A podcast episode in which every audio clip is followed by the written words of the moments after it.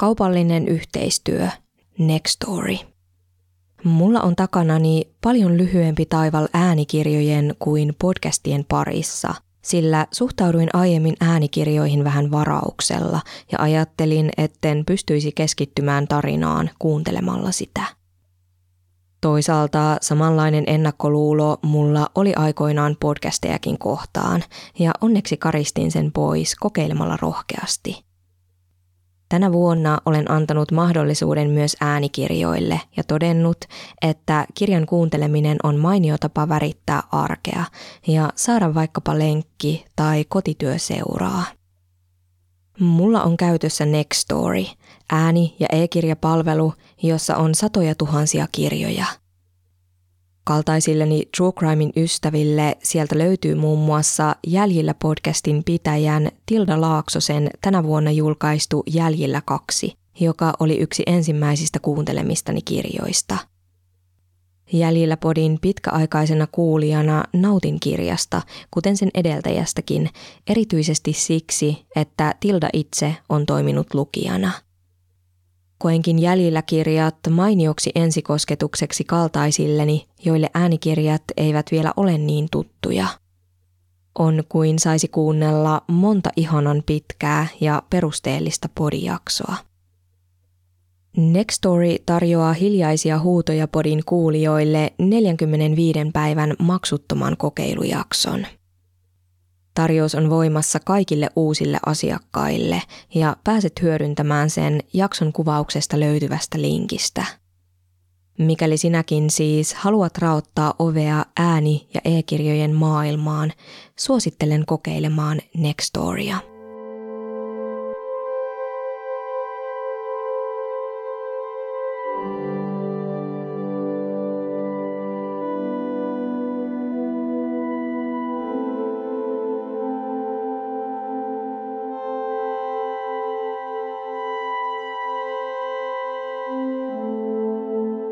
Urheilukenttä paistattelee kauniissa kesäillassa. Lapset lopettelevat joukkueharjoituksiaan. Rutiinit rikkoutuvat, kun tapahtuu jotain odottamatonta. Aikuinen mies hyökkää yhden pojan kimppuun. Tapahtumapaikka on julkinen ja silminnäkijöitä on useita. Kaikkein hätkähdyttävintä on se, ettei kyse ole kenestä tahansa pojasta tai miehestä. Kaksikko pelasi yhdessä vain hetkeä aikaisemmin.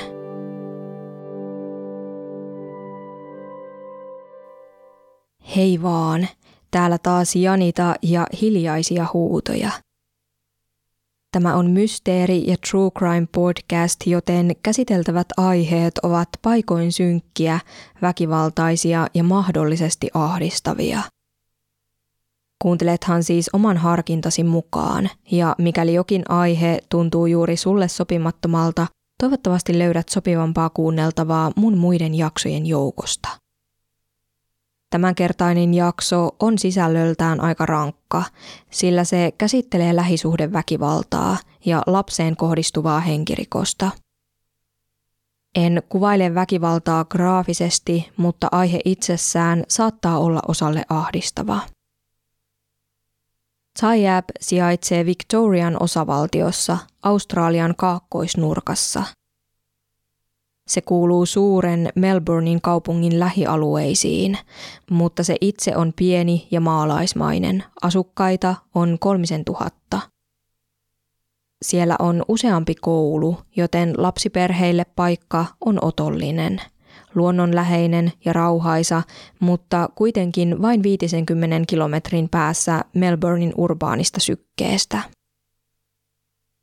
Keskiviikkona 12. helmikuuta vuonna 2014 oli Tyabbissa aivan tavallinen kesäinen alkuilta.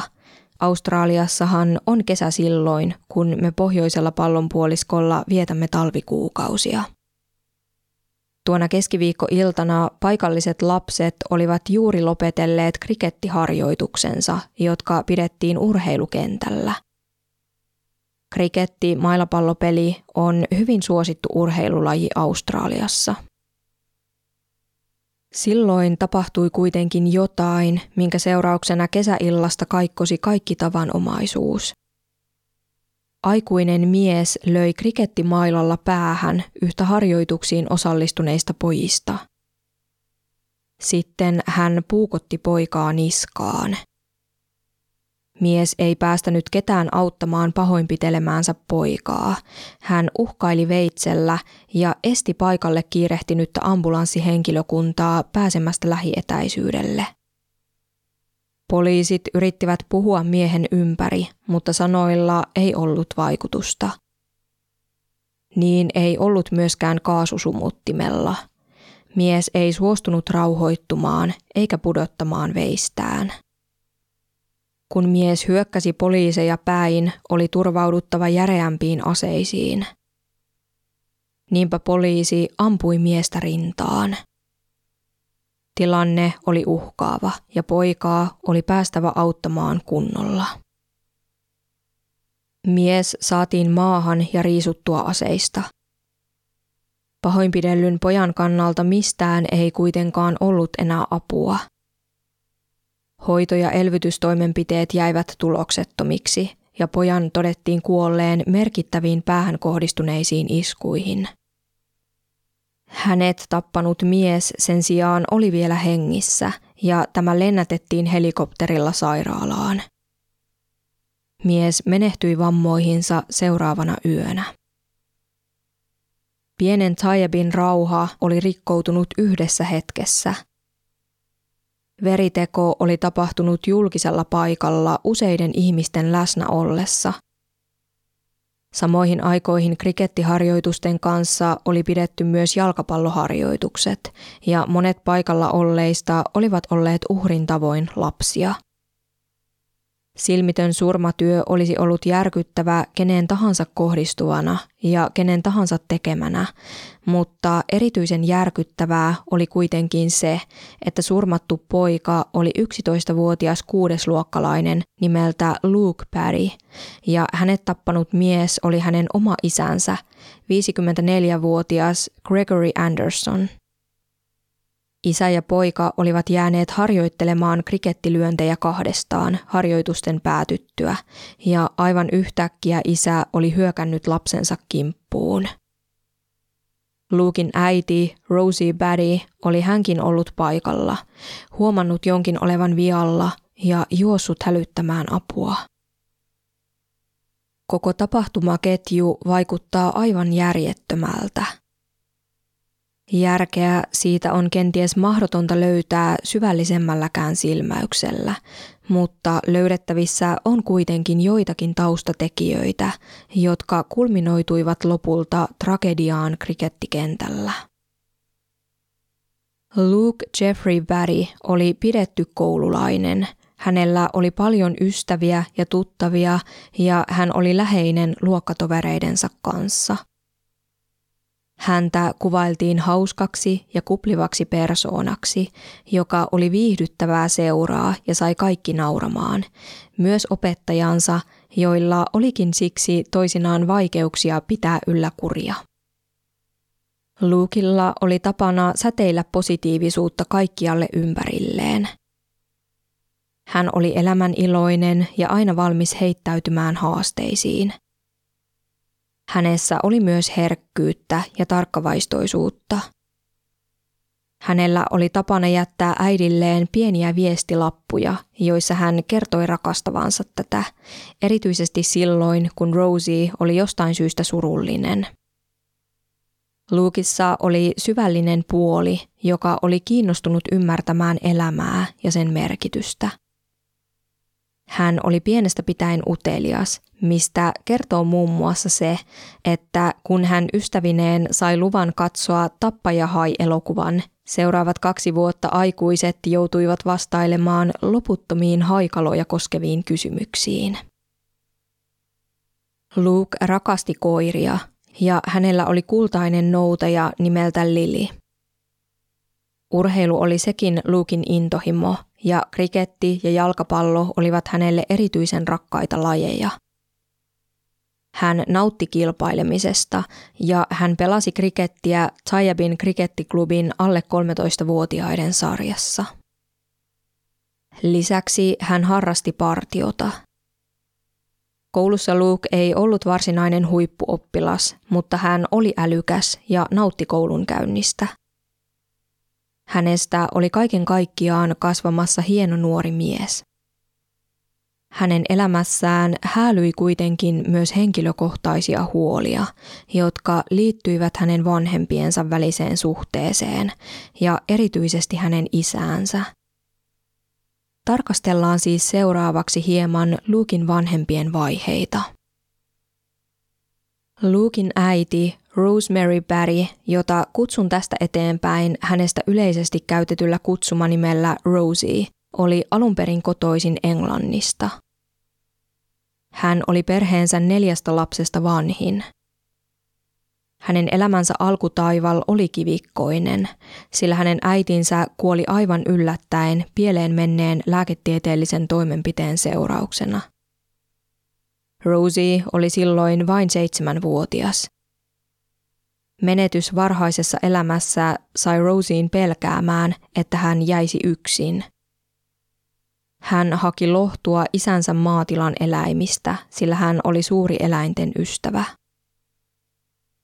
24-vuotiaana Rosie lähti reppureissaamaan ympäri maailmaa. Hän suunnitteli alunperin viettävänsä Australiassa 6 kuukautta, mutta puolivuotinen venyikin 6 vuodeksi, kun hän tapasi miehen, jonka kanssa alkoi seurustella.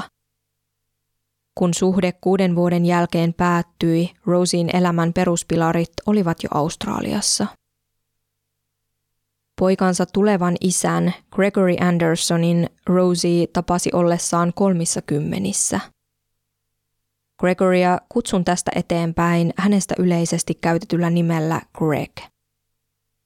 Kaksikko tapasi työskennellessään samassa rekrytointitoimistossa. Greg kiinnitti alunperin Rosien huomion, sillä mies oli olemukseltaan viehättävä ja huoliteltu ja pukeutui tyylikkäästi pukuihin, mutta mieleltään hän ei kuitenkaan ollut vakava, vaan huumorintajuinen ja hieman erikoinen. Greg puolestaan koki vetoa Rosien sisukkuuteen. Rosie oli kipakka ja uskalsi pitää pintansa. Parin välillä vallitsi yhteys ja he alkoivat seurustella. Suhde oli intohimoinen, mutta se kesti lopulta vain 2 vuotta. Sen päättymiseen ei liittynyt suurta dramatiikkaa, vaan kaksikon tiet vain yksinkertaisesti erkanivat. Kului 8 vuotta, kunnes pari kohtasi uudelleen. Silloin Greg tunnusti, että oli ajatellut Rosieta koko erossaolon ajan. Molemminpuoliset tunteet palasivat ja suhde elpyi. Pari ei kuitenkaan koskaan muuttanut pysyvästi saman katon alle, eikä suhde vakavoitunut, vaikka Rosie huomasi pian olevansa raskaana. Greg kylläkin kosi Rosieta, mutta Rosie ei kokenut olevansa valmis avioitumaan.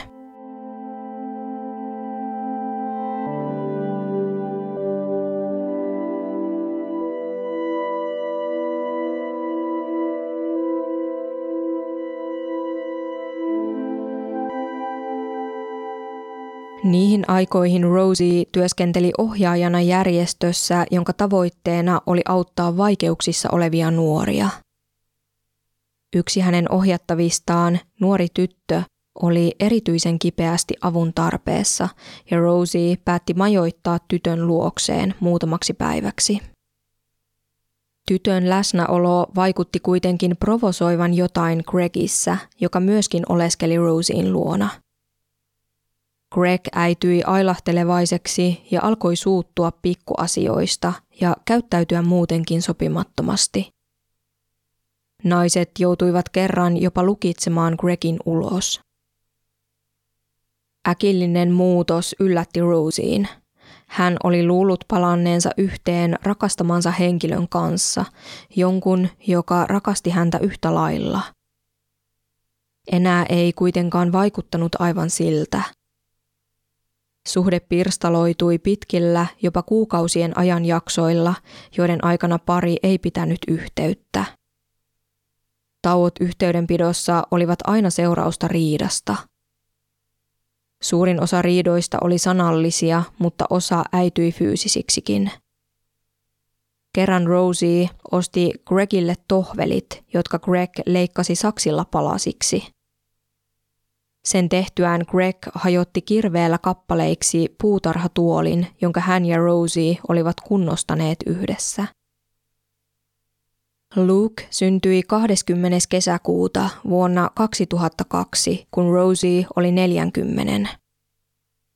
Rosie ei ollut koskaan suunnitellut hankkivansa lapsia, sillä oman äidin menettäminen nuorella iällä oli saanut hänet pelkäämään, että hän antaisi elämän jollekulle, joka vuorostaan joutuisi menettämään jonkun rakkaansa. Lukeista muodostui kuitenkin Rosien elämän uusi keskipiste. Rosie ymmärsi, ettei hänellä ollut koskaan aikaisemmin ollut niin paljon menetettävää, ja että yhden asian hän voisi varmistaa, sen, ettei hän koskaan jättäisi lastaan. Luken synnyttyä Rosien tulevaisuus Australiassa vaikutti varmalta. Yhteinen tulevaisuus Gregin kanssa sen sijaan ei, sillä suhde oli ollut haastava ja Gregillä vaikutti olevan jatkuvasti pahenevia ongelmia. Greg oli aiemmin eronnut avioliitosta, mikä oli vaikuttanut häneen syvästi, ja lisäksi hänellä oli ollut vaikeuksia työelämässä. Hän ei ollut pystynyt pitämään kiinni työpaikoistaan kovin pitkään, ja se oli horjuttanut hänen itseluottamustaan. Lisäksi Gregin käytöksessä ilmennyt aggressiivisuus ja väkivalta oli huolestuttavaa. Rosie ei havainnut kaikkia merkkejä suhteen aikana, mutta hän ymmärsi kuitenkin, ettei Greg ollut hänelle hyväksi ja että hänen pitäisi päästä pois tämän läheltä. Äitiys ja sen myötä syntynyt suojelun halu lujittivat Rosien päätöstä pysytellä poissa hyväksikäytön kierteestä. Niinpä Rosie ja Greg eivät enää palanneet yhteen. Rosie tiesi, että Greg olisi toivonut sitä, mutta yhteiselo olisi ollut emotionaalisesti mahdotonta. Greg oli Rosien mukaan rakastava isä ja innoissaan Lukesta, ja hän osallistui pojan hoitoon, mutta hyviä hetkiä varjostivat huonot. Tuulen suunta saattoi kääntyä aivan yhtäkkiä. Yhdessä hetkessä kolmikko vietti aikaa hyvässä hengessä, mutta seuraavassa tapahtui jälleen jotain ikävää. Viimeinen niitti Rosielle oli se, kun Luken ollessa 2-vuotias Greg rikkoi Luken lelun ja heitti säpäleen siitä Rosieta ja Lukea päin. Sitten hän kiskoi Rosieta hiuksista ja uhkasi, että jos Rosie ikinä estäisi häntä näkemästä Lukea, Greg tappaisi heidät. Sen jälkeen Rosie ei enää sallinut Gregin osallistua Luken elämään perinteisen läsnä olevan isän roolissa. Rosie ja Greg pysyivät kuitenkin jossain määrin tekemisissä yhteisen lapsensa vuoksi. He sopivat huoltajuusjärjestelyistä Luken ollessa vielä taapero. Greg vietti Luken kanssa mielellään aikaa. Kun Luke varttui, Greg leikki mielellään myös tämän kavereiden kanssa ja vei poikaa retkille, joilla tämä oppi kaikenlaista. Isän läsnäolo olikin jotain, mitä Rosie halusi pojalleen. Rosie ei halunnut Luken kokevan, että tällä olisi vain yksi vanhempi, vaan hän halusi Luken tuntevan molemmat vanhempansa ja näiden rakkauden, ja tallettavan hyviä muistoja myös isästään. Rosie koki, etteivät vanhemmat saisi antaa keskinäisen kitkansa vaikuttaa lapseen. Ongelmat eivät valitettavasti jääneet taakse, vaan ne kärjistyivät ajan mittaan entisestään. Greg oli hankala ja haastava luonne, joka halusi aina saada oman tahtonsa läpi. Hänellä oli mielenterveysongelmia, joita hän itse ei suostunut myöntämään. Hänellä oli huolehtiva perhe, mutta hän hylkäsi toistuvasti läheistensä avun tarjoukset ja uskotteli olevansa kunnossa. Hän oli ihminen, joka ei suostunut menemään lääkäriin, olipa vaiva sitten millainen hyvänsä. Syöksykierre syveni syvenemistään. Mies, joka oli aiemmin suhtautunut välinpitämättömästi työpaikkansa menettämiseen, ei lopulta enää onnistunutkaan palaamaan työelämään. Krikettikentän tapahtumia edelsi Gregin osalta useamman vuoden kodittomuuskierre. Hän oli vähävarainen, asui välillä autossaan ja käytti kannabista. Gregin väkivaltainen käytös Rosieta kohtaan ei sekään loppunut. Luke joutui todistamaan pitkin lapsuuttaan, kuinka hänen isänsä kohteli hänen äitiään kaltoin, ja tilanne paheni pahenemistaan. Krikettikentän tapahtumia edeltäneen 1,5-vuotisen aikana tapahtui useita välikohtauksia, joiden seurauksena vanhemmat olivat tekemisissä myös virkavallan kanssa. Toukokuussa 2012 poliisi vastaanotti Rosen ja Luken kotoa ilmoituksen väkivaltaisesta kohtauksesta, jonka Greg oli aiheuttanut. Greg oli hyökännyt Rosen kimppuun, repinyt tätä hiuksista, pakottanut tämän maahan ja potkinut tätä. Lisäksi Greg oli uhkaillut Roseta lasisella vaasilla. Kaikki oli tapahtunut Luken läsnä ollessa. Poliisi pidätti Gregin ja hänelle annettiin virallinen varoitus, joka kantaa Victorian osavaltion lainsäädännössä nimeä Family Violence Safety Notice. Kyse on siis yksinkertaistettuna säännöistä, joita perheväkivaltaa käyttäneen tulee noudattaa, jotta väkivalta saadaan loppumaan. Varoitus on voimassa aina siihen saakka, kunnes oikeus tekee päätöksen siitä, johtaako tapaus oikeuden määräykseen vai ei. Oikeuden määräys kantaa puolestaan nimeä Family Violence Intervention Order, eli määräys perheväkivallan interventiosta, ja nimensä mukaisesti sillä on tarkoitus puuttua väkivaltaan. Siihen voi tilanteesta riippuen liittyä erilaisia ehtoja, kuten esimerkiksi se, että määräyksen saanut henkilö ei saa lähestyä suojeltavaa henkilöä tai kommunikoida tämän kanssa. Tässä tapauksessa oikeuden määräys tehtiin kuin tehtiinkin, ja siinä väkivaltaa kokeneiksi ja suojelua tarvitseviksi henkilöiksi nimettiin sekä Rosie että Luke. Kyseessä ei kuitenkaan ollut varsinainen lähestymiskielto, vaan Greg saisi yhä olla tekemisissä niin lapsensa kuin tämän äidinkin kanssa. Sen sijaan määräyksessä linjattiin, että Gregin tulisi hakea ongelmiinsa ammattiapua.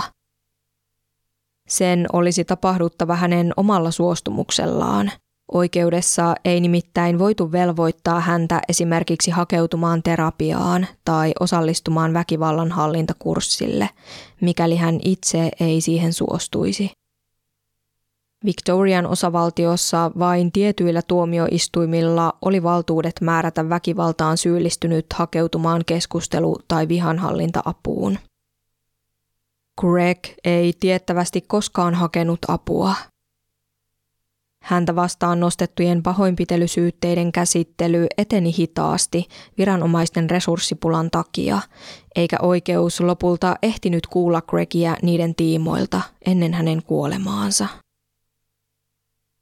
Loppuvuodesta 2012 tuli ilmi muitakin ongelmia, joihin Gregin mitä luultavimmin olisi pitänyt hakea ammattiapua. Greg oli kirjastossa yleisellä tietokoneella, kun kirjaston työntekijät huomasivat, että hän katseli materiaalia, joka sisälsi lapsiin kohdistuvaa seksuaalista väkivaltaa. Hänet pidätettiin ja myöhemmin hänen hallustaan löydettiin USB-tikku, jolla oli kyseistä materiaalia. Greg sai siis myös laittomaa materiaalia koskevat syytteet. Tapaus ei liittynyt suoraan lähisuhdeväkivaltaan, mutta se täydensi kuvaa Gregistä ongelmallisena ja häiriintyneenä henkilönä. Rosie sai kuitenkin tietää tapauksesta vasta kuukausia myöhemmin. Tammikuussa 2013 Greg uhkasi tappaa Rosien. Luke ei ollut läsnä tilanteessa. Poliisi pidätti Gregin jälleen, mutta Greg ei ollut yhteistyöhaluinen. Hän ei suostunut vastaamaan kysymyksiin ja kertoi vastaavansa teoistaan vain Jeesukselle. Miestä ei taaskaan pystytty pitämään huostassa kovin pitkään, poliisin suosituksista huolimatta, sillä oikeus päätti vapauttaa hänet odottamaan syytteiden käsittelyä. Hänen vapautumiselleen määrättiin kuitenkin tiukat takuuehdot, sillä poliisilla oli esittää todisteita hänen vaarallisuudestaan. Greg hän oli uhkaillut Rosieta senkin jälkeen, kun hänelle oli asetettu oikeuden määräys olla tekemättä niin. Uudet vapautumisehdot rajoittivat Gregin liikkumista Tyabbin alueella, ja niiden oli tarkoitus tarjota entistä parempaa suojaa Rosielle ja Lukelle. Turva ei kuitenkaan toteutunut, sillä vain muutamaa kuukautta myöhemmin, huhtikuussa 2013, Luke kertoi äidilleen Gregin huolestuttavasta käytöksestä. Greg oli vetänyt esiin veitsen istuessaan Luken kanssa autossa ja sanonut, kaikki voisi päättyä tähän. Rosie huolestui Luken kertomasta ja otti yhteyttä viranomaisiin, jotta aiemmin langetettua oikeuden määräystä tiukennettaisiin. Hakemusta käsittelevä viranomainen huolestui hänkin ja koki, että autossa tapahtunut oli selvä varoitusmerkki, joka enteili tuleviakin riskejä. Niinpä määräystä tiukennettiin. 24. huhtikuuta 2013 alkaen Greg ei saanut olla enää yhteydessä Rosieen tai Lukeen. Lopputulos oli kuitenkin se, ettei kielto kattanut kaikkia Lukeen urheiluharjoituksia tai tapahtumia, sillä ne pidettiin julkisilla paikoilla.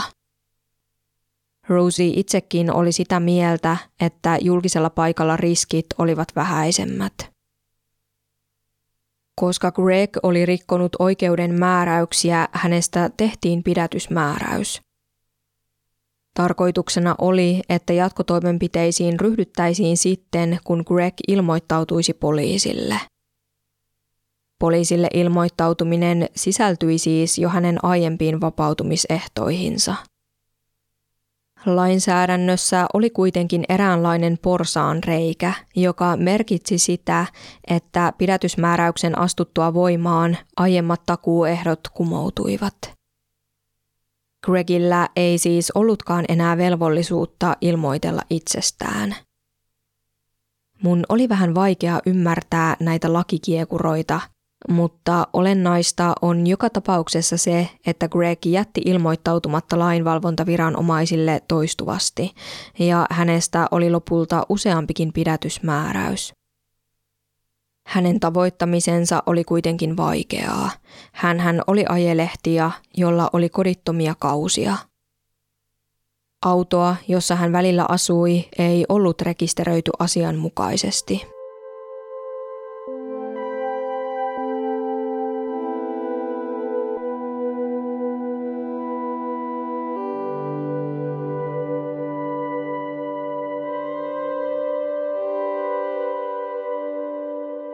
Vanhempiensa ongelmista huolimatta Luke rakasti isäänsä ja koki surua ja tuskaa siitä, että tällä oli vaikeuksia elämässään. Luke pelkäsi äitinsä ja muiden ihmisten puolesta, ja hän jopa pyysi äidiltään joskus anteeksi sitä, ettei kokonsa takia pystynyt panemaan Gregille vastaan. Luke koki itse kuitenkin olevansa turvassa Gregin kanssa, eikä pelännyt tätä. Rosiekaan ei nähnyt merkkejä siitä, että Greg voisi todella satuttaa heidän poikaansa. Uhkaukset ja väkivalta kohdistuivat Rosieen, eikä Greg ollut koskaan kajonnut Lukeen fyysisesti. Lähipiirikin osoitti huolta juuri Rosieta kohtaan ja pelkäsi hänen turvallisuutensa puolesta.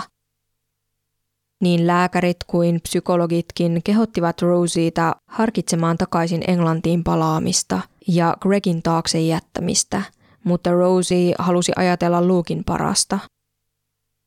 Luken koulu, ystävät ja koko elämä olivat Australiassa. Sitä paitsi, miksi ratkaisun pitäisi edes olla se, että väkivaltaa kokenut joutuu olemaan se osapuoli, joka tekee elämänmuutoksen ja lähtee. Samaa epäoikeudenmukaista ilmiötä hän tavataan jatkuvasti esimerkiksi koulumaailmassa, jossa kiusattu on usein se, joka joutuu vaihtamaan koulua. Toki tilanteet eivät ole suoraan verrattavissa toisiinsa, mutta tuntuu joka tapauksessa todella epäoikeudenmukaiselta, että jonkun pitäisi kirjaimellisesti paeta, jotta häirintä loppuisi. Sellaistakin valitettavasti kuitenkin tapahtuu. Rosielle oli joka tapauksessa tärkeää se, että Luke sai asua siellä, missä viihtyi. Lisäksi hän piti yhä tärkeänä sitä, että Lukella oli suhde molempiin vanhempiinsa. Viimeisinä vuosina Gregin käytös rajoitti merkittävästi sitä, millä tavoin isä ja poika saattoivat olla tekemisissä, mutta Rosie koki kuitenkin merkitykselliseksi sen, että Luke tiesi olevansa molempien vanhempiensa rakastama. Rosie koki, että Greg rakasti poikaa yhtä syvästi kuin hänkin, ja että Luke oli ainoa valonlähde Gregin elämässä, joka luhistui luhistumistaan. Se, kuinka Greg 12. helmikuuta 2014 sammutti ainoan valon lähteensä, oli jotain, mitä Rosie tai kukaan muukaan ei kyennyt ymmärtämään. Greg itse oli lähipiirinsä kertoman mukaan sokea omille virheilleen. Hän kehitteli salaliittoteorioita siitä, että poliisi oli hänen perässään, ja syytti Rosieta siitä, ettei saanut tavata poikaansa niin usein kuin olisi halunnut. Viimeisinä kuukausinaan Greg löysi tiensä hengellisyyden pariin ja päätyi tekemisiin Krishna-liikkeen kanssa, mutta sekään ei kuitenkaan rauhoittanut hänen raivokasta roihuaan. Rosielle puolestaan toi helpotusta oikeuden määräys siitä, että Gregin tapaamiset Luken kanssa rajoittuivat julkisille paikoille. Se rauhoitti tilannetta ja lievitti hänen stressiään. Luken viimeiseksi jääneellä joululomalla Rosie ja Luke matkustivat kahdestaan Rosien kotiseudulle Englantiin, missä he viettivät 5 viikkoa. Kotiinpaluun jälkeen Rosie tunsi itsensä rentoutuneemmaksi kuin kuukausiin.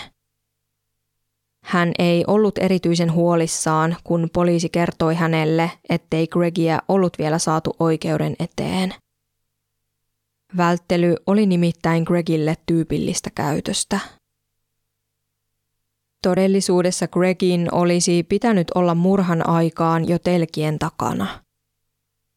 Hänestä nimittäin tosiaankin oli useampi pidätysmääräys, ja poliisi oli hänen kanssaan tekemisissä tammikuussa vain 2 viikkoa ennen urheilukentän tapahtumia, jälleen yhden väkivaltaepäilyn takia. Tilanne ei liittynyt Rosieen tai Lukeen, vaan muihin henkilöihin, tarkemmin talouteen, jossa Greg oli majaillut ja jonka jäsenen hän oli uhannut tappaa katkaisemalla tämän kaulan. Joka tapauksessa poliisin olisi pitänyt sen yhteydessä huomata Gregistä tehdyt pidätysmääräykset. Epäonneksi poliisin tietojärjestelmä oli kuitenkin vanhentunut ja puutteellinen, eikä näyttänyt kaikkea tietoa reaaliajassa. Sen seurauksena pidätysmääräykset eivät olleet nähtävissä, eivätkä poliisiviranomaiset siis olleet niistä tietoisia. Niinpä Greg jatkoi vapaalla jalalla. Toki, vaikka Greg olisikin pidätetty, hänet olisi saatettu myös vapauttaa heti takuita vastaan. Tietojärjestelmän syyksi murhaa ei voikaan sälyttää, vaikka poliisit myönsivätkin järjestelmän vanhanaikaisuuden ja sen, että sen ylläpitoa oli laiminlyöty vuosikausien ajan. Epäonnista järjestelmän toimimattomuus joka tapauksessa oli, Samoin kuin se, että kun poliisi Gregia etsiessään oli käynyt Rosien kotona, Roselle ei ollut kerrottu tuoreesta tappouhkauksesta. Vaikka uhkaus oli kohdistunut ulkopuoliseen henkilöön, se olisi saattanut vihjata jotain Gregin mielentilasta ja hänen aiheuttamastaan välittömästä vaarasta, kuten Rosie myöhemmin arvioi. Rosien mukaan oli ongelmallista, miten kukaan ei tarkastellut kokonaiskuvaa. Omalla tavallaan epäonnista oli sekin, että Greg oli ylipäätään alun perin laskettu vapaalle jalalle odottamaan syytteiden käsittelyä ja oikeusprosessin etenemistä. Kun oikeudessa oli käsitelty vapautumisen takuuehtoja, poliisi oli varoittanut tuomaria ja kertonut epäilevänsä, että Greg saattaisi toteuttaa aiemmat tappouhkauksensa. Gregin käytös oli nimittäin äitynyt ailahtelevammaksi ja aggressiivisemmaksi. Siitä huolimatta oikeus oli päättänyt päästää Gregin vapaaksi. Kohtalokkaan keskiviikkopäivän krikettiharjoitukset olivat aivan tavalliset. Greg oli paikalla, mutta sekään ei ollut tavatonta. Oikeudessa oli tosin ilmeisesti ainakin pyritty rajaamaan niin, että Greg saisi mennä katsomaan Luken harjoituksia vain viikonloppuisin eikä arkisin, mutta Rosie ei ollut tietoinen kyseisestä rajauksesta. Oli miten oli, Gregia ei ollut kokonaan kielletty osallistumasta harjoituksiin. Kyse oli julkisesta paikasta, jossa oli paljon muitakin ihmisiä ja jossa riskit olivat vähäiset. Gregin pidätysmääräyksistä Rosie oli tietoinen, mutta hän oli ennenkin yrittänyt saada Gregia pidätetyksi tuloksetta, joten hän päätti olla ryhtymättä siihen Luken ja tämän ystävien edessä. Gregin jäljittämisen ja pidättämisen olisi pitänyt olla virkavallan vastuulla, ei Rosien. Luke oli innoissaan isänsä läsnäolosta, koska he eivät tavanneet kovin usein, ja niinpä hän kysyi Roselta, voisiko viettää harjoitusten päätyttyä vielä hetken aikaa isänsä kanssa. Rosella ei ollut syytä kieltäytyä, sillä urheilukenttä oli avoin paikka muine ihmisineen ja Luke olisi jatkuvasti näköpiirissä. Greg vaikutti hänkin kaikin puolin hyvän tuuliselta. Niinpä Rosie antoi luvan ja isä ja poika menivät verkoin rajatulle pelikentälle pelatakseen hetken yhdessä. Rosien mieleen painuivat sanat, jotka Luke hänelle sanoi. Minä pärjään kyllä, äiti. Kun Rosie huomasi jonkin olevan vinossa, hän ajatteli aluksi, että oli tapahtunut jonkinlainen onnettomuus ja Greg oli satuttanut Lukea vahingossa. Hän ei osannut heti tulkita tilannetta niin, että Greg olisi hyökännyt Luken kimppuun, vaan hänestä vaikutti siltä, että Greg yritti lohduttaa ja auttaa Lukea onnettomuuden jälkeen. Gregin ilmeisen kiihtymyksen Rosie tulkitsi johtuvan siitä, että mies oli aiheuttanut onnettomuuden vahingossa. Joka tapauksessa oli selvää, että Luke oli loukkaantunut pahoin, ja niinpä Rosie yritti hälyttää apua matkapuhelimellaan.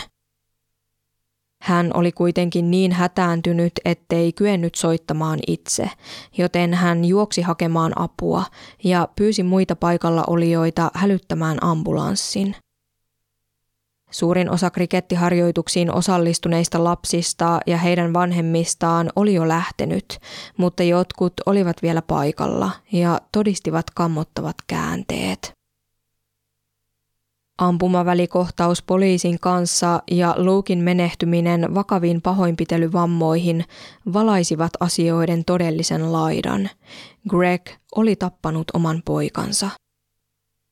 Rosie yritti aluksi vakuuttaa poliiseja siitä, että kyse oli onnettomuudesta, mutta pian totuus valkeni hänellekin. Luken kuolema oli suuri järkytys niin hänen läheisilleen kuin yhteisössä laajemminkin. Luken koululla muut oppilaat ja heidän vanhempansa kokoontuivat ohjatusti yhteen heti seuraavana torstaipäivänä käsittelemään ja suremaan tapahtunutta. Yksi Luken opettajista kertoi myöhemmin, että muille kuudesluokkalaisille puhuminen ja suru-uutisten jakaminen oli ollut vaikeaa, mutta oppilaiden kokoaminen yhteen oli kuitenkin tuntunut tärkeältä. Kaikki olivat tunteneet Luken ja hänen kuolemansa koskettikin koko tiivistä yhteisöä. Oppilaille tarjottiin koululla keskusteluapua. Myöhemmin 100 ihmiset kokoontuivat urheilukentälle, jonka alueella Luke oli surmattu, polttamaan kynttilöitä ja muistelemaan Lukea. Väkijoukko kiersi urheilukentän ympäri Luken lempikappaleen tahtiin. Kyseessä oli Taylor Swiftin Safe and Sound. Paikalle vietiin kukkia ja pehmoleluja ja ilmaan vapautettiin keltaisia ilmapalloja.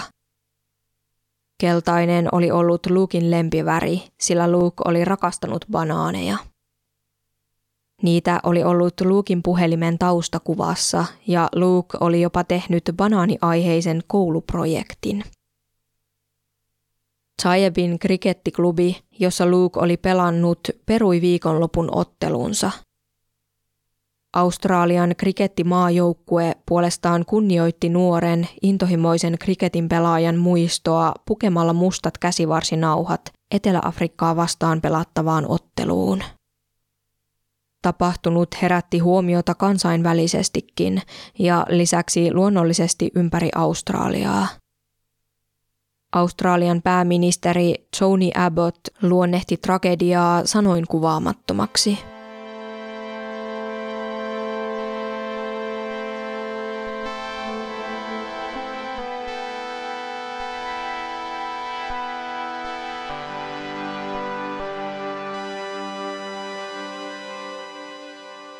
Luken äiti Rosie oli hänkin luonnollisesti hyvin järkyttynyt.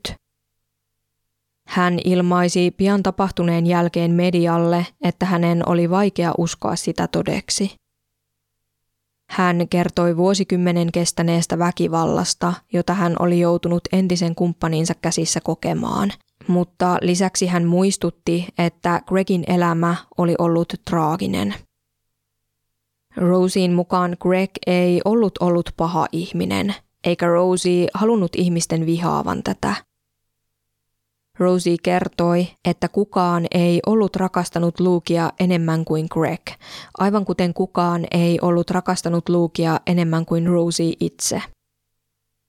Rosie oli toiminut kuten oli katsonut parhaaksi Luken kannalta, eikä hän katunut päätöstään siitä, että oli antanut Luken säilyttää suhteensa isäänsä.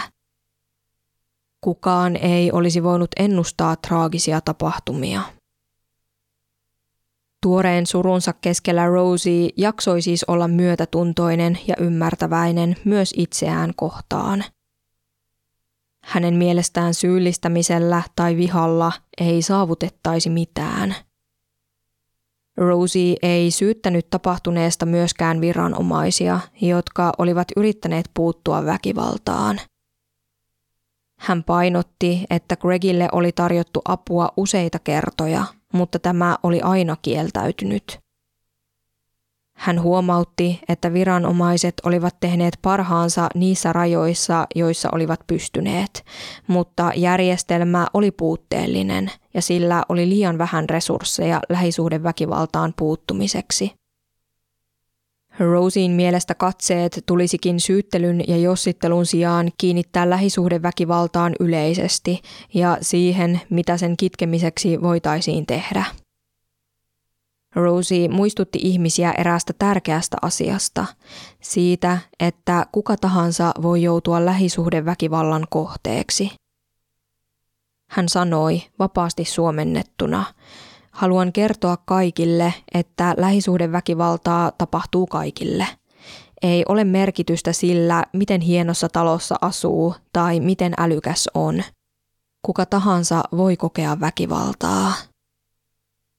Se, miten Rosie puhui vaikeista asioista maanläheisesti ja myötätuntoisesti niin pian poikansa menettämisen jälkeen, herätti valtavasti positiivista huomiota. Rosie sai osakseen paljon kiitosta.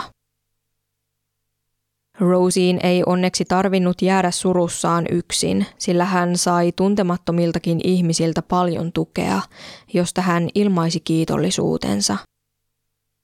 Hänen perheenjäseniään lensi Englannista Australiaan hänen tuekseen, ja hän oli yhteyksissä myös Gregin vanhempiin, jotka olivat järkytyksekseen menettäneet sekä poikansa että pojanpoikansa. Luken Englannissa asuvat sukulaiset ilmaisivat surun keskellä kiitollisuutta siitä, että he olivat saaneet viettää Luken kanssa aikaa joululomalla. Kun Luken hautajaiset järjestettiin seuraavalla viikolla, 100 surijat ottivat osaa ja kokoontuivat yhteen. Läsnä olivat muun muassa Luken krikettijoukkue ja partioryhmä sukulaisten ja ystävien ohella. Julkinen tilaisuus pidettiin Luken kristillisen koulun kappelissa ja sitä seurasi yksityinen polttohautaustilaisuus. Luken arkku oli hänen lempivärinsä mukaisesti kirkkaan keltainen ja sen päällä lepäsi keltaisia kukkia ja Luken paavopesusieni pehmolelu. Vieraatkin olivat sonnustautuneet keltaisin asustein, kuten huivein, solmioin ja taskuliinoin. Mitä tulee tapauksen tutkintaan ja motiiviin, Greg itse ei luonnollisesti ollut enää kertomassa aikeistaan, mutta poliisi uskoi hyökkäyksen olleen suunniteltu. Greg oli matkustanut 30 kilometrin matkan päästäkseen Luken krikettiharjoituksiin, ja hän oli aseistautunut veitsellä. Sitten Greg oli odottanut sopivaa tilaisuutta, jossa hän olisi kahden poikansa kanssa. Hyökkäys oli tapahtunut yhtäkkiä, kesken pelin, ilman varoitusmerkkejä tai esimerkiksi edeltävää riitaa. Kun poliisit olivat yrittäneet saada Gregin hallintaan kaasusumuttimella, Greg oli käskenyt poliiseja ampumaan hänet. Hän oli myös puukottanut itseään. Kun häntä oli kuljetettu sairaalaan, hän oli vastustellut ja kamppailut ensihoitajien ja poliisien kanssa. Oli siis mahdollista, että Greg oli suunnitellut kuolevansa itsekin. Hän oli mahdollisesti suunnitellut tappavansa Luken ja tulevansa sitten poliisin ampumaksi. Rosiekin kertoi uskovansa, että Greg oli halunnut kuolla ja päättänyt itsekkäästi viedä Lukenkin mukanaan. Rosie arveli Gregin menettäneen toivonsa sen suhteen, että tämä pystyisi enää tulevaisuudessa tapaamaan Lukea. Niinpä Greg oli menettänyt kaiken toivonsa, sillä Luke oli ollut hänen ainoa kiintopisteensä. Rosien mukaan Greg oli halunnut uskomustensa mukaiseen tuonpuoleiseen yhdessä Luken kanssa. Gregin valitsema ajankohta ei sekään välttämättä ollut sattumaa, sillä Luke oli ollut teini-iän ja orastavan itsenäisyyden kynnyksellä. Jo se oli luultavasti merkinnyt sitä, ettei Luke olisi ollut enää yhtä kiinnostunut viettämään aikaa vanhempiensa kanssa kuin aiemmin. Alusta asti oli siis selvää, että Greg oli tappanut Luken. Lukuisten silminnäkijähavaintojen valossa asiasta ei jäänyt epäilystäkään, ja niinpä tapausta ei ollut tarpeen tutkia siitä näkökulmasta. Tapahtunutta oli kuitenkin syytä tarkastella sen selvittämiseksi, oliko oikeusjärjestelmä pettänyt, kun tiedetysti arvaamaton ja väkivaltainen isä oli päässyt käsiksi poikaansa ja vienyt tämän hengen. Lisäksi oli aiheellista selvittää, miten järjestelmää voitaisiin jatkossa parantaa. Aiheesta käynnistettiinkin virallinen tutkinta. Huomio kiinnittyi Rosien toiveiden mukaisesti myös lähisuhdeväkivaltaan yleisemmin ja siihen, miten sitä vastaan voitaisiin taistella entistä tehokkaammin. Victorian poliisipäällikkö ilmaisi toivovansa, että Luken kuolema voisi olla ikään kuin vedenjakaja, jonka toisella puolen lopulta ymmärrettäisiin, miten vakavasta ongelmasta lähisuhdeväkivallassa on kyse. Tutkinnassa Gregin puolta asioista oli kaiken kaikkiaan vaikea selvittää. Greg oli kuollut ja eläessäänkin hän oli ollut vaikeasti tavoitettavissa, eikä hänellä ollut esimerkiksi ollut minkäänlaista hoitokontaktia. Poliisi puhuikin tutkinnassa siitä, miten vaikeaa Gregin saattaminen vastuuseen oli ollut, etenkin kun oikeus oli laskenut miehen vapaaksi odottamaan syytteiden käsittelyä. Kuva Gregistä täydentyi kuitenkin vähitellen. Todistajien mukaan Greg oli ollut ylimielinen ja epäkunnioittava auktoriteetteja kohtaan, eikä hän ollut myöskään luottanut auktoriteetteina pitämiinsä tahoihin, kuten poliiseihin tai lääkäreihin. Hänellä oli ollut harhaluuloja, hallusinaatioita ja luultavasti jokin diagnosoimaton mielenterveyshäiriö.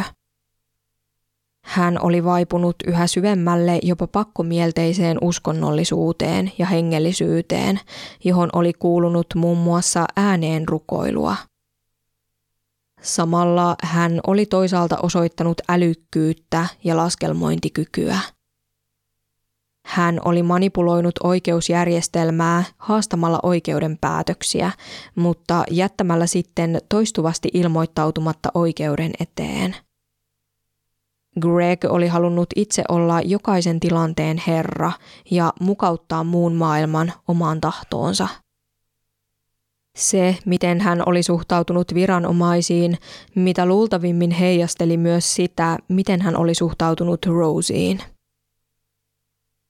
Osa todistusaineistosta yllätti Roseenkin, esimerkiksi se, miten Greg oli käyttäytynyt poliisikuulusteluissa. Tämä oli ollut aggressiivinen ja muun muassa potkinut kuulusteluhuoneen ovea. Eräs poliisi todisti, että oli pelännyt Gregiä eikä ollut halunnut olla tämän kanssa kaksin huoneessa. Rosie kertoikin todistaessaan ymmärtäneensä, miksi Greg todella oli tappanut Luken. Kyse ei ollutkaan välttämättä siitä, että Greg oli halunnut vetää viimeisen valonsa mukanaan kuolemaan, vaan siitä, että Greg oli halunnut kontrolloida ja rangaista Rosieta. Greg hän oli syyttänyt Rosieta tapaamisoikeuksien rajoittamisesta. Rosie sanoi vapaasti suomennettuna, voitteko kuvitella, miltä tuntuu, kun joku vastoin kaikkia todennäköisyyksiä haluaa saada sinut kärsimään loppuelämäsi, vain voittaakseen? Toivon, että tämän tutkinnan päätteeksi te kaikki pystytte kuvittelemaan sen. Kyse oli etukäteen suunnitellusta ja tahallisesta teosta, mutta Greg oli ainoa, joka oli siitä tietoinen. Se, ettei kukaan ollut tiennyt Gregin suunnitelmasta tai osannut edes aavistaa sitä, kävi ilmi myös tutkinnassa. Niin Rosie kuin poliisi ja lastensuojeluviranomaisetkin todistivat, etteivät he olisi ikinä uskoneet Gregin voineen olla vaaraksi Lukelle. Tilannetta, jossa Greg oli näyttänyt Lukelle veistä ja sanonut kaiken voivan loppua, ei pidetty varsinaisena Lukeen kohdistuvana uhkailuna. Rosieta se oli huolettanut ja hän oli sen tiimoilta hakenut Gregille tiukempia rajoituksia, mutta hänkään ei kuitenkaan ollut uskonut, että Greg olisi todella voinut satuttaa Lukea. Rajoitusten kiristämiseen liittynyttä hakemusta käsitellyt oikeuden viranomainen oli ollut käytännössä ainoa henkilö, joka oli pitänyt veitsen vilauttamista merkittävänä varoitusmerkkinä. Kyseinen viranomainen, Ann Goldsboro, oli Roseen mielestä ollut ainoa, joka oli todella ymmärtänyt Roseen haasteet Gregin kanssa ja ollut aidosti kiinnostunut myös Roseen voinnista. Tapauksen tutkinta oli Rosielle vaikea ja traumatisoiva kokemus. Rosie joutui vastailemaan lukuisiin kysymyksiin omasta toiminnastaan ja siitä, olisiko hän toiminut toisin, jos olisi tiennyt tiettyjä yksityiskohtia. Rosie oli ymmärrettävästi pettynyt siihen, että hän joutui puolustelemaan omia tekojaan ja päätöksiään ja vastaamaan kaikesta. Hän vakuutti yrittäneensä toimia aina Luken edun mukaisesti ja suojelleensa parhaansa mukaan heitä molempia, Hän ei ollut koskaan lakannut kantamasta huolta Luken turvallisuudesta. Hän huomautti, ettei kukaan olisi voinut taata Luken turvallisuutta edes siinä tapauksessa, jos hän olisi viimeisiksi jääneissä krikettiharjoituksissa soittanut poliisille ja ilmoittanut Gregin olinpaikasta.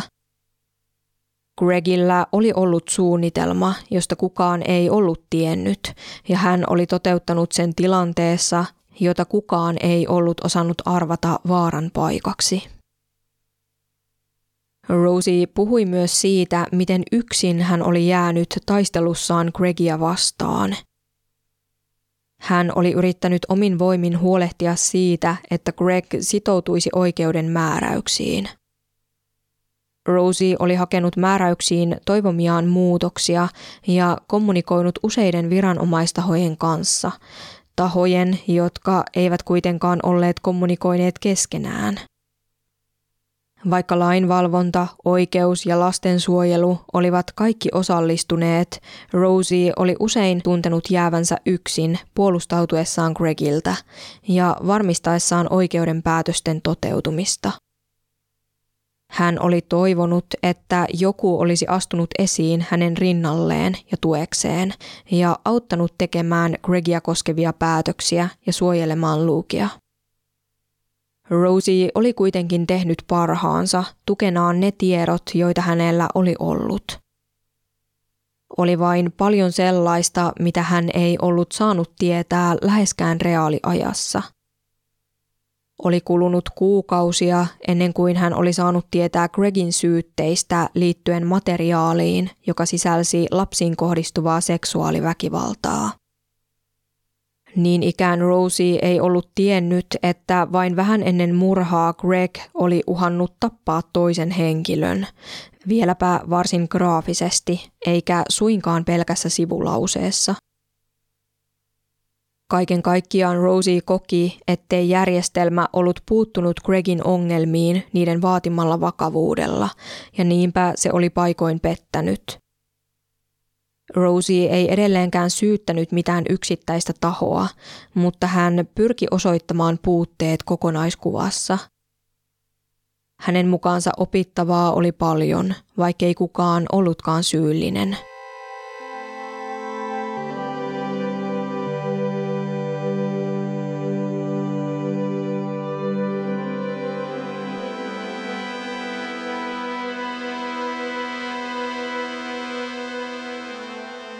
Syksyllä 2015 tuomari Ian Gray luovutti tutkinnan löydökset, joita oli yli 100-sivuisen dokumentin verran.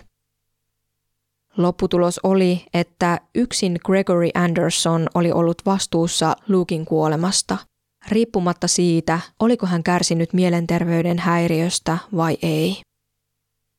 Mikään taho tai kukaan henkilö yksittäisenä tai yhdessä ei olisi voinut nähdä tragediaa ennalta, ei myöskään Rosie.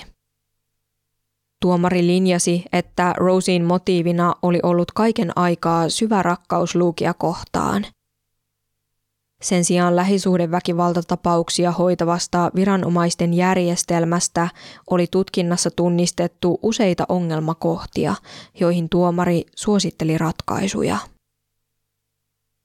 Yksi kompastuskivi koski sitä, mitä Rosiekin oli lausunnossaan valottanut. Yksikään viranomaistaho ei ollut tarkastellut tilanteen kokonaiskuvaa. Eri tahot eivät olleet kommunikoineet toistensa kanssa riittävästi, eikä kaikki olennainen tieto ollut välittynyt. Tilanteesta oli tehty useitakin riskiarviointeja, mutta niitä ei ollut vedetty yhteen tai suhteutettu toisiinsa. Korjaustoimenpiteiksi tuomari suositteli muun muassa koordinoitua riskinarviointia sen sijaan, että jokainen taho toimisi itsenäisesti. Lisäksi hän suositteli selkeää dokumentointia siitä, millainen rooli milläkin taholla oli lähisuhdeväkivaltaan puuttumisessa ja yhteistä tietokantaa, johon kaikilla asiaan kuuluvilla viranomaisilla olisi pääsy. Tuomari peräänkuulutti erityisesti sitä, että lähisuhdeväkivaltatapauksissa itse väkivaltaan syyllistynyttä tulisi osallistaa enemmän ja saattaa vastuuseen teoistaan. Tuomarin mielestä Gregille olisi pitänyt järjestää lääketieteellinen arviointi ja hoito, jotta juurisyyt tämän käytöksen takana olisi tunnistettu ja niihin olisi voitu puuttua. Pidätyksen jälkeisiin vapauttamisen takuuehtoihin olisi pitänyt sisällyttää ehdot keskusteluavusta tai muusta hoidosta. Sellainen ei kuulunut kaikkien tuomioistuinten valtuuksiin, mutta tuomarin mukaan asian tulisi muuttua.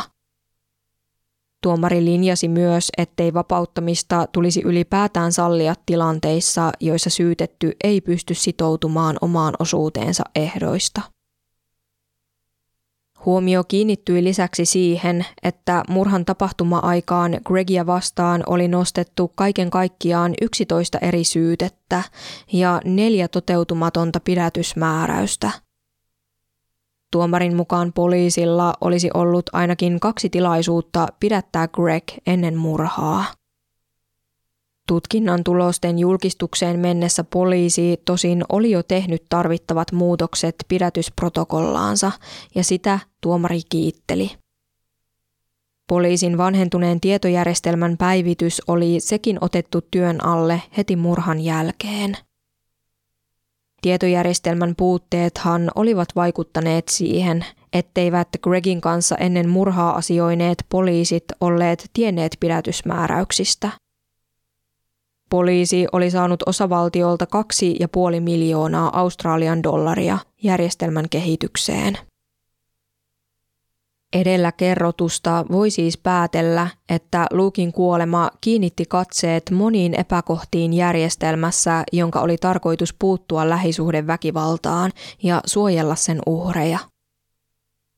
Huomio kiinnittyi myös lähisuhdeväkivaltaa kokeneiden tukemiseen ja siinä ilmenneisiin puutteisiin. Rosen yksinäisyys niin apua hakiessa kuin tutkinnan ja oikeuskäsittelynkin aikana oli jotain, mikä vaati tuomarinkin näkemyksen mukaan toimenpiteitä. Luken tapaus ei ainoastaan herättänyt huomiota, vaan se onneksi myös johti konkreettisiin toimiin. Se sysäsi liikkeelle perusteellisen kartoituksen Victorian osavaltion lähisuhdeväkivaltajärjestelmästä.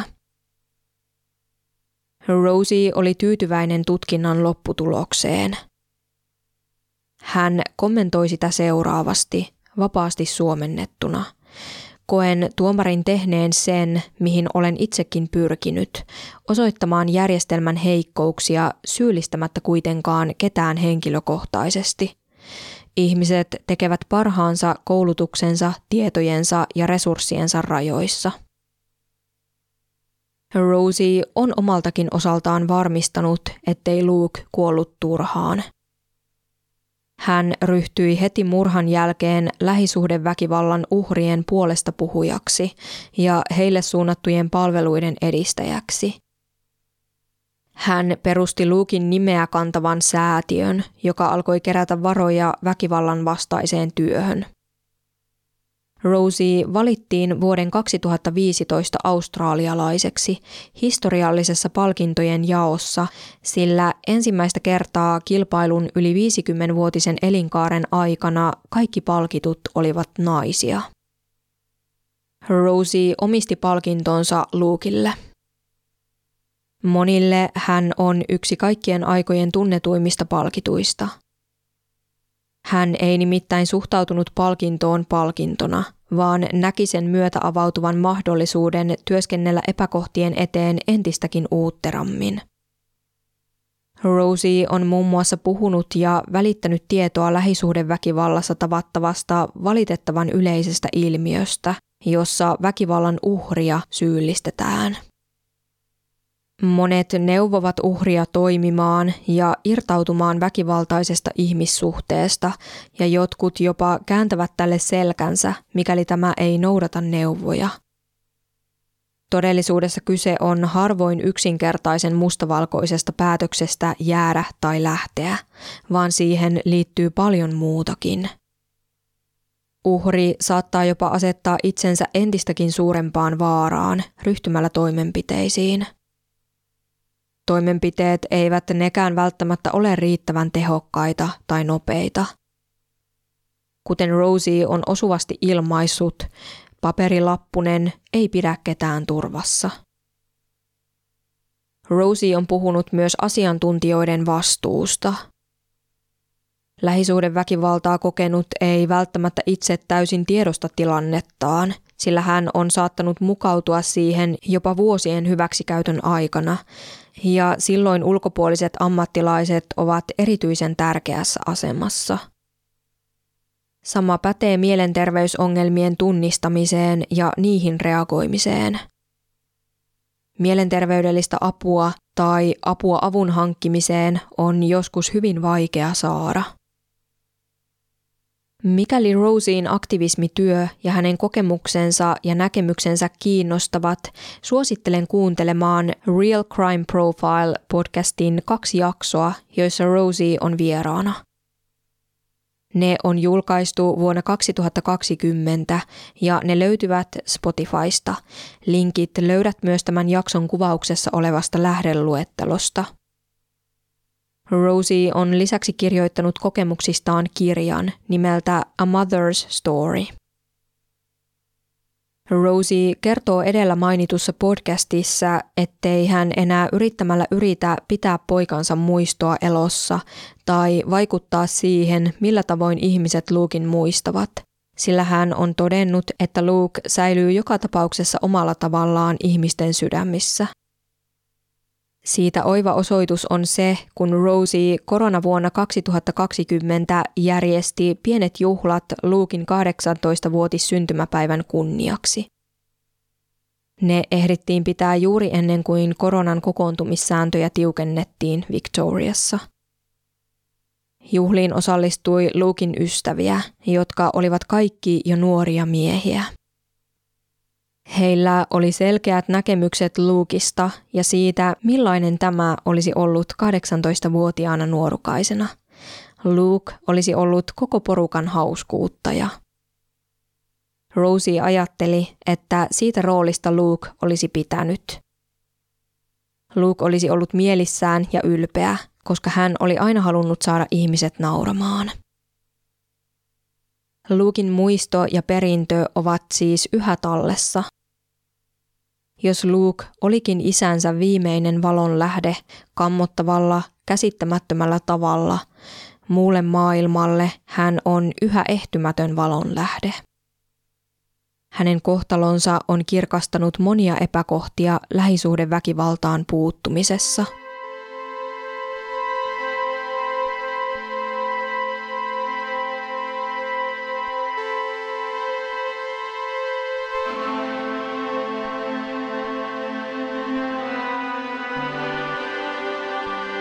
Tässä oli Hiljaisia huutoja -podin 33. jakso.